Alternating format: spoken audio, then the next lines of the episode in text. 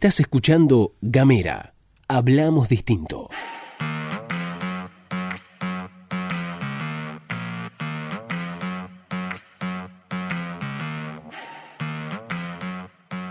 Hola, ¿qué tal? ¿Qué dicen? ¿Cómo les va? Bienvenidos, bienvenidas, bienvenidos una vez más a La Pastilla de Gamera. Mi nombre es Luz Escarpati y como es habitual en este enero, me acompaña Gastón Lodos de forma virtual y a la distancia. Y acá estamos con ustedes para compartir las principales noticias de la jornada. Esto es La Pastilla de Gamera.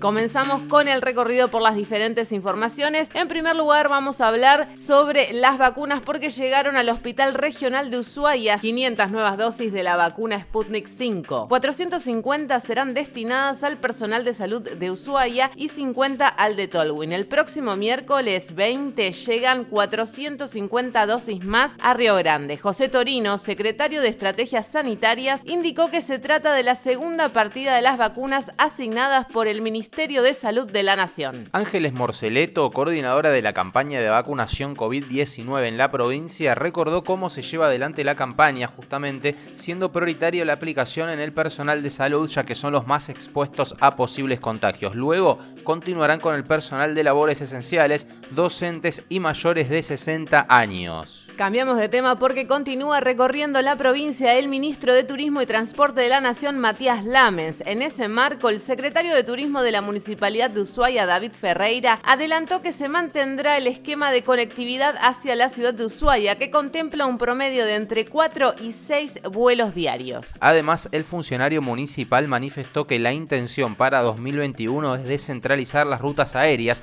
ya que en la actualidad para viajar a los diferentes puntos del país hay que pasar por Buenos Aires, lo que para este noticiero representa un nivel de inviabilidad alarmante. Para las nacionales nos vamos a la provincia de San Juan porque sobre el final del lunes se produjo un terremoto cuya intensidad fue de 6.4 grados, según informó el Instituto Nacional de Prevención Sísmica, lo que se configura en la escala entre moderado y fuerte y dejó unas imágenes impresionantes. Además, el temblor fue percibido en las otras provincias de Cuyo, que son Mendoza y San Luis, en edificios altos de Córdoba, la Rioja y Entre Ríos, y hasta en la ciudad de Buenos Aires se movió alguna lamparita, lo que provocó un montón de stories de Instagram de porteños impactados. Por la madrugada, Sergio Uñac, gobernador sanjuanino, detalló los daños, sobre todo materiales, provocados por el fenómeno natural y expresó que después del terremoto de 1944, la provincia viene trabajando con un código edilicio que permitió tener un alto porcentaje de su construcción sismo resistente, lo que ayudó a soportar de una manera distinta el impacto del sismo de anoche, que tuvo una magnitud parecida al de 1944. Patricia Alvarado, presidenta del Instituto Nacional de Prevención Sísmica, clarificó el estado de los heridos y señaló que hay dos niños y un adulto que fueron hospitalizados por la caída de una pared de adobe, pero destacó que no se mantienen internados. Además, en diálogo con el Destape Radio, expresó lo que se puede esperar de acá en más. Mm, a ver, eh, estos sismos son esperables. Por el sismo de anoche sabemos que van a ocurrir réplicas que pueden eh, tener una magnitud eh, importante y se van espaciando en el tiempo. Eso desde ya lo esperamos. Mm. Es, es, digamos, lo que acontece en cualquiera de estos sismos cada vez que ha pasado.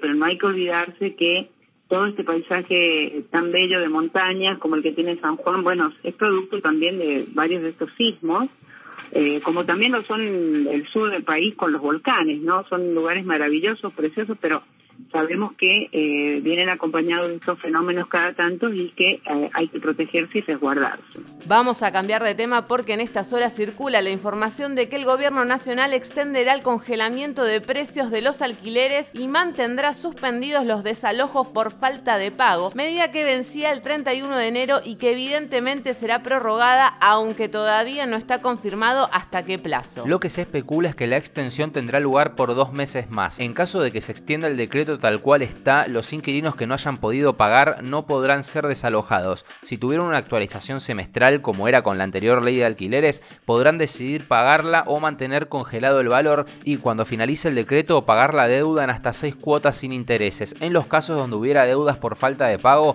podrán pagarlo en cuotas pero con intereses. Por su parte, a quienes se les hubiera terminado el contrato en estos meses, se les prorroga automáticamente con el mismo valor. Así que así las cosas a la espera de nuevas noticias por parte del gobierno con este tema. Esto ha sido todo por hoy. Nos vamos, nos despedimos. Hasta la próxima. Muchas gracias a todos, todas y todos por habernos acompañado. Que tengan una excelente jornada y nos reencontramos la próxima.